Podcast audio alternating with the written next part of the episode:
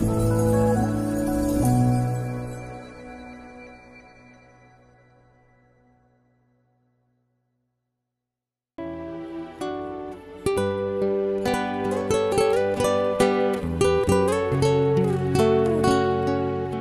mời quý vị thư giãn với chương trình Fata của truyền thông dòng tên. Chương trình hôm nay gồm có chuyên mục Năm Thánh Y Nhã và Tông Đồ Cầu Nguyện. Bây giờ kính mời quý vị cùng lắng nghe chương trình.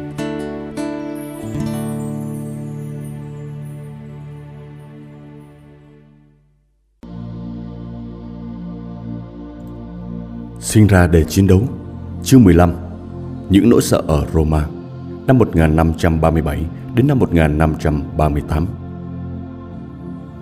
Khoảng ngày 30 tháng 11 Cha Ignacio, người lãnh đạo của nhóm và là người có nhiều kinh nghiệm nhất Cha Ferro Fave, vị linh mục đầu tiên và là người lãnh đạo ở Paris Cha Lainez, người có trí tuệ nhất nhóm Họ đã đến Roma, thủ phủ của Kitô giáo trên đường đi, khoảng 20 km trước khi đến thành phố Vĩnh Cửu, họ gặp một ngôi nhà nhỏ nguyện kính Đức Mẹ. Mệt mỏi vì chuyến hành trình, họ đã vào đó để nghỉ ngơi và cầu nguyện chốc lát. Trong cuộc viếng thăm ngắn ngủi này, một sự kiện đã diễn ra và nó có một hiệu quả quyết định đến cuộc đời cha Ignacio và công việc tương lai của ngài. Cha Linus là người đã nghe điều này từ chính cha Ignacio và miêu tả như sau. Cha Ignacio có một thị kiến về Chúa Cha hằng hữu nói rằng Ta sẽ phù hộ cho con ở Roma. Sau đó, cha Ignacio thấy Chúa Giêsu vác thánh giá và Chúa Cha nói với Chúa Giêsu: Ta muốn con nhận người này làm tôi tớ của con. Trước những lời này, Đức Giêsu đón nhận Ignacio và nói: Ta muốn con phục vụ chúng ta. Sau cái thị kiến, cha Ignacio cảm thấy một lòng mến mộ lớn lao với danh Đức Giêsu và hiểu hơn về tầm quan trọng của danh thánh đó đối với dòng mà Ngài sẽ thành lập. Hai bạn đường kia cảm thấy được khích lệ khi nghe cha Inesio nói về những gì đã xảy ra, vì họ đã được cho một dấu chỉ rằng họ đang đi đúng đường trong cái việc thực thi ý Chúa và phục vụ Chúa Giêsu. Tuy nhiên, họ cũng có những nỗi sợ Cha Inesio đã nói với họ Tôi không biết điều gì sẽ xảy ra cho chúng ta tại Roma Có lẽ chúng ta sẽ bị đóng đinh và đúng như Ngài cảm thấy Vì họ khó mà tránh được nó Như chúng ta sẽ thấy. Họ đến gặp Đức Thánh Cha Và được tiếp đón rất ân cần. Họ sẵn sàng dâng mình cho bất cứ công việc gì Ngài muốn trao phó cho họ. Cha Linus đã được chỉ định làm giáo sư thần học. Cha Ferro Favre là giáo sư kinh thánh tại đại học. Cha Ignacio vẫn cứ tự do làm những công việc thiêng liêng, tìm kiếm và thiết lập các mối tương quan và chuẩn bị cho tương lai. Lúc này đây, hành trình đi Jerusalem dường như là ngày càng không thể xảy ra. Chúa đã đến giúp đỡ họ ngang qua sự quảng đại của một người quý tộc là Corino Garzoni. Ông để họ sử dụng căn nhà nhỏ của mình. Một ngày nọ, khi cha Ignacio nhìn ra ngoài cửa sổ, Ngài thấy mọi cửa sổ ở Roma đã đóng lại. Một điều gì đó báo với Ngài rằng họ sẽ gặp rất nhiều khó khăn. Thật sự, điều đó đã xảy ra sớm hơn họ mong đợi. Cha Ignacio kết bạn với tiến sĩ Ortiz, sứ thần của hoàng đế tại Roma và là giáo sư đại học Paris. Ngài là một linh mục nhân đức và trí thức vẹn toàn. Nhiều năm trước đây, ông cảm thấy thật nghi ngờ về các tư tưởng đức tin của cha Ignacio nhưng giờ đây, ông đã đồng ý làm liên thao 30 ngày. Vì thế, hai người đã đến tu viện Monte Cassino, nằm giữa Roma và Naples. Làm liên thao xong, vị sứ thần này thích thú với các bà liên thao và thừa nhận rằng Ngài đã học được một nền thần học mới. Trước đó, Ngài chỉ biết mỗi thân học của cái đầu. Nhưng giờ đây đã học được thân học của con tim. Ngài sẵn sàng gia nhập nhóm bạn đường nếu không vì tuổi tác Bao lâu còn ở Roma, Ngài sẽ cố gắng không bao giờ bỏ bất cứ bài giảng nào của cha Ignacio. Khi ở Monte Cassino, vào một ngày khi dân thánh lễ, đến câu với toàn thể các thánh của cái kinh thú nhận, cha Ignacio thấy linh hồn của người bạn Jose tiến vào thiên đàng đầy vinh quang. Cảnh tượng đó đã tuôn tràn nơi ngài một niềm vui lớn. Thực vậy, cha Jose đã qua đời ở Padua và bạn của ngài là Cordua, người đã ở với cha Jose, không thể ngừng chiêm ngắm khuôn mặt của cha Jose. Một khuôn mặt được biến đổi hoàn toàn và đẹp hơn cả lúc ngài còn sống. Chỗ trống do cái chết của cha Jose sớm được chàng trai trẻ Francisco de Estrada điền vào. Anh là người Tây Ban Nha. Cha Ignacio gặp anh trên đường về Roma từ Monte Cassino. Sau này, anh trở thành nhà giảng thuyết hùng hồn.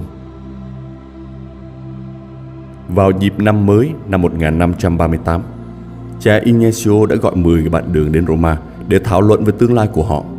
Vì bây giờ họ khá chắc chắn là không thể đi Jerusalem. Vào tháng 5, các nhóm khác nhau đã đến, lần lượt từng nhóm một. Trong thời gian đó, phòng ba bão táp nổi lên tại Roma chống lại các thạc sĩ Paris. Năm đó, vào mùa chay, vị linh mục nào đó đã giảng thuyết trong các nhà thờ Roma những cái tư tưởng mới không hợp với đức tin công giáo. Một vài thạc sĩ từ Paris đã đến gặp riêng Ngài và thảo luận về các ý tưởng Ngài truyền giảng. Cho Ngài thấy những sai lầm ẩn sau những cái tư tưởng này. Tuy nhiên, Ngài dứt khoát từ chối thay đổi quan điểm của mình. Cuối cùng, không còn cách nào khác. Trong các bài giảng của mình, nhóm bạn đã công khai chỉ ra các sai lầm trong giáo huấn của Ngài.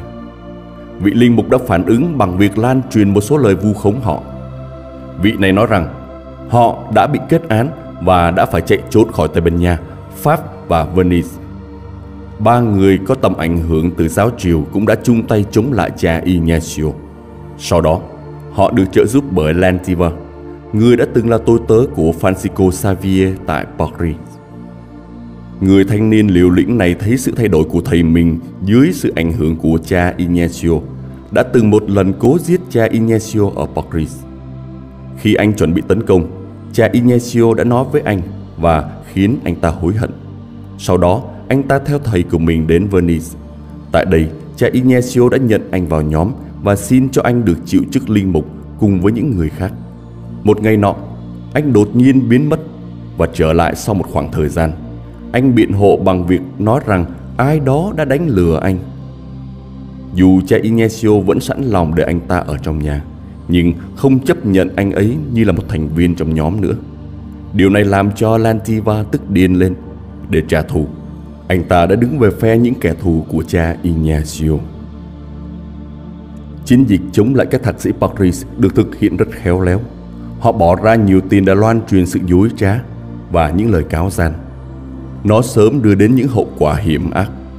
Dần dần, mọi người mất niềm tin vào các linh mục cải cách như nhóm bạn đường được gọi. Và cái số người tham dự các buổi giảng thuyết của họ giảm bớt cách nhanh chóng. Một đức hồng y nào đó, bạn của một quý ông cho cha Ignacio mượn căn nhà đã liên tục khuyên ông hãy đuổi những linh mục này ra khỏi nhà bởi vì họ là những người nguy hiểm. Không thể chịu đựng hơn nữa những thủ đoạn gây sức ép. Ông này đã đồng ý trục xuất họ với điều kiện là vị Hồng Y trước tiên phải có một buổi gặp với cha Ignacio. Cuộc gặp diễn ra tại văn phòng Đức Hồng Y và kéo dài 2 giờ đồng hồ. Cuối buổi gặp, vị Hồng Y quỳ gối, nài xin cha Ignacio tha thứ vì đã tin những lời cáo gian mình đã nghe. Lúc ra về, vị Hồng Y tỏ một thái độ kính trọng đối với cha Ignacio và hứa mỗi tuần sẽ giúp đỡ các công việc của cha Ignacio. Ngài đã giữ và thực hiện lời hứa của mình đến khi qua đời. Cha Ignacio hoàn toàn hiểu được các tính nghiêm trọng của những mối đe dọa đối với Ngài, những người bạn đường và với công việc của họ. Là người sinh ra để chiến đấu, Ngài quyết định hành động đấu tranh chống lại nó đến cùng và nhổ tận gốc rễ nguyên nhân của các vấn đề. Đây là lần thứ năm cũng cùng những lời cáo gian này xảy ra. Nó đã từng xảy ra ở Alcala, Salamanca, Paris và Venice. Giờ đây, kinh nghiệm của Ngài về vấn đề trần thế đã trở nên có ích. Ngài đến gặp vị đại diện của Roma với những cáo buộc của Lantiva. Người cũng được mời đến gặp vị đại diện này cha Ignacio trình ra một bức thư mà Lantiva đã viết năm trước, trong đó ca ngợi ngài, và kết quả là Lantiva bị kết án và trục xuất khỏi Roma. Tuy nhiên, những cáo gian vẫn được tiếp tục trong bí mật và lan đến tận Tây Ban Nha. Cha Ignacio đã tìm ra những người thật sự có lỗi và đưa họ đến gặp ông thống đốc. Họ cũng chính là những con người trước đây đã chơi những trò tinh quái. Trước vị thống đốc, cha Ignacio và các bạn được ca ngợi vì những công việc và lối sống của họ. Ngoại trừ cha Ignacio, tất cả mọi người hiện diện trong cuộc xét xử, kể cả vị thống đốc và chín người bạn đường kia, hoàn toàn hài lòng với bản tuyên án bằng miệng dành cho người phạm tội. Về phần mình, cha Ignacio cương quyết đòi hỏi rằng bản tuyên án dành cho thủ phạm phải được viết ra giấy trắng mực đen và được tuyên bố công khai. Vị đại diện và thống đốc nghĩ rằng cha Ignacio không cần phải đòi hỏi quá lên như vậy. Những người quan trọng khác, kể cả tiến sĩ Ortiz cũng cảm thấy như vậy. Thế nhưng cha Ignacio kiên quyết không nhượng bộ. Ngài biết rõ rằng chỉ khi một bản án chính thức được viết bằng văn bản mới được giải quyết vấn đề một lần cho tất cả và sẽ làm cho những đối thủ vĩnh viễn cầm miệng. Vì thống đốc càng do dự chuyển bản án thành văn bản thì cha Ignacio càng cương quyết muốn nó được bàn hành. Sau một thời gian đi vắng, Đức Thánh Cha đã trở về Roma. Cha Ignacio xin cuộc hẹn với Ngài, thuật lại với Ngài về toàn bộ cuộc sống và công việc của mình. Đức Giáo Hoàng đã vô cùng hài lòng và ra lệnh rằng bản án mà cha Ignacio mong muốn phải được thực hiện bằng văn bản.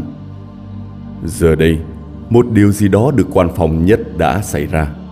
Qua đó, Thiên Chúa muốn giúp những tôi tớ của người trong khủng hoảng này. Đúng ngay thời điểm đó, tất cả các vị thẩm phán đã xét xử cho cha Ignacio ở Ankara, Paris và Venice tình cờ có mặt tại Roma. Vì việc này hay việc khác. Sự trùng hợp thật kỳ diệu. Họ được mời đến để làm chứng trước sự hiện diện của vị thống đốc. Và tất cả đều nói những lời tốt đẹp có lợi cho cha Ignacio. Trong lúc ấy, cha Ignacio cũng nhận được nhiều báo cáo và thư giới thiệu có nội dung tốt từ các giám mục của những thành phố mà nhóm bạn đường đã làm việc trong suốt những năm tháng trước đó. Với cả núi bằng chứng ủng hộ cho cha Ignacio, những kẻ thù của Ngài đã bị kết án vào ngày 18 tháng 11 năm 1538. Ngay cả trong khoảnh khắc hết sức vui mừng sau sự định tội, cha Ignacio đã làm gương sáng và đức ái Kitô giáo chân thật và về sự tự chủ. Ngài không cho phép tên tuổi của những người phạm tội xuất hiện trong văn bản chính thức. Trong đó, họ tuyên bố Ngài và nhóm bạn vô tội, cũng như ca ngợi những công việc họ làm. Với tầm nhìn xa trông rộng, cha Ignacio đã sao chép văn bản kết án này thành nhiều bản và được vị thống đốc công chứng. Chỉ một mình cha Ignacio mới có kinh nghiệm cần thiết để xử lý những vấn đề rủi ro trong bộ máy chính quyền. 10 năm làm thư ký văn phòng của thống đốc ngân khố hoàng gia và công việc kiểm tra hồ sơ, các văn bản pháp lý giờ đây tỏ ra thật hữu ích. Trong những vấn đề này, lời nói thôi thì chưa đủ. Thời gian sẽ sớm chứng minh. Chưa đầy 2 năm, từ Lisbon, cha Francisco Xavier đã viết thư xin một bản sao tuyên án để trình cho vị vua muốn xem nó. Sau này, cha Arauz cũng cho thấy người dân Barcelona muốn xem bản sao tuyên án ủng hộ các cha. Liệu nhóm bạn đường giờ đây có thể thở phào nhẹ nhõm và tự do? Chẳng được lâu. Một vấn đề khác sớm nảy sinh mà không ai mong đợi. Trong trận chiến bây giờ diễn ra ở mức độ thiêng liêng. Đã từ lâu, cha Ignacio khám phá ra rằng một người càng cố gắng làm điều tốt cho Chúa, ma quỷ càng ra sức ngăn cản anh ta. Tuy nhiên, giờ đây việc chiến đấu đã trở thành bản chất thứ hai của ngài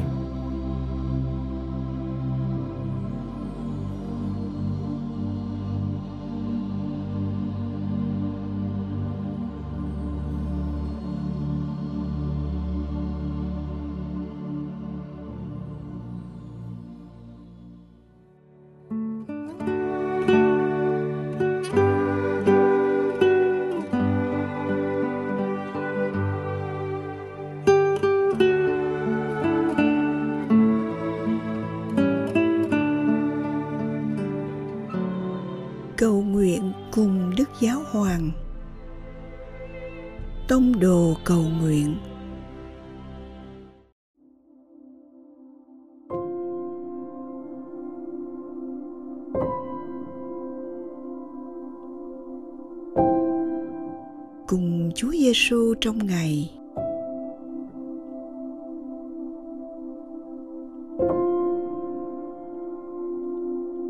Nhân danh Cha và Con và Thánh Thần. Amen. Chúng ta cần là những phụ huynh gần gũi với con cái trong tiến trình chúng tăng trưởng khi chúng chơi đùa và học hành khi chúng vô tư và lo lắng, khi chúng nói năng và im lặng, khi chúng giản dĩ và sợ hãi, khi chúng lầm đường lạc lối và tìm lại được hướng đi, luôn có sự hiện diện của cha mẹ.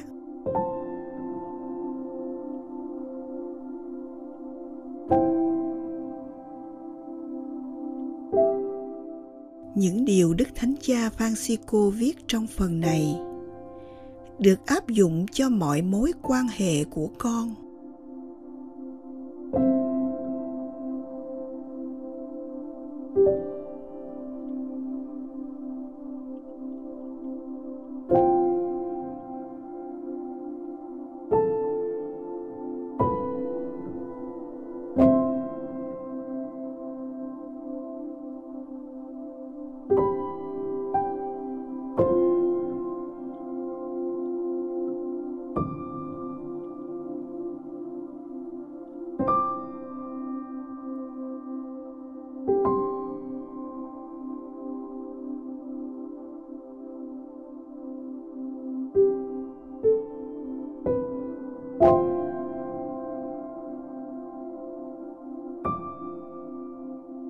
Liệu con có thật sự hiện diện trong cuộc sống của ông bà, cha mẹ, bạn bè hay họ hàng hay chưa?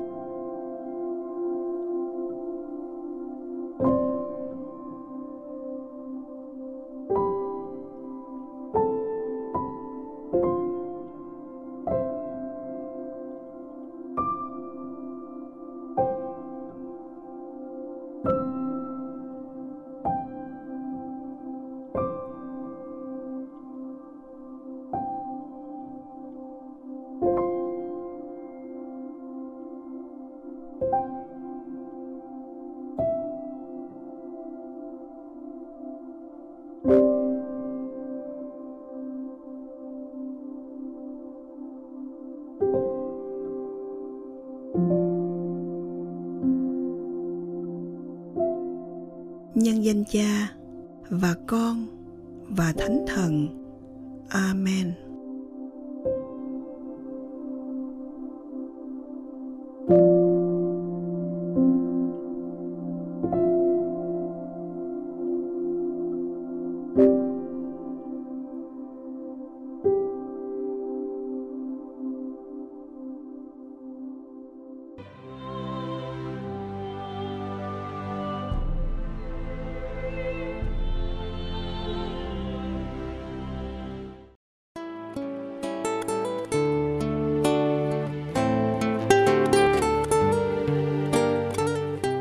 Cảm ơn quý vị đã theo dõi chương trình. Xin Chúa chúc lành cho ngày sống của quý vị.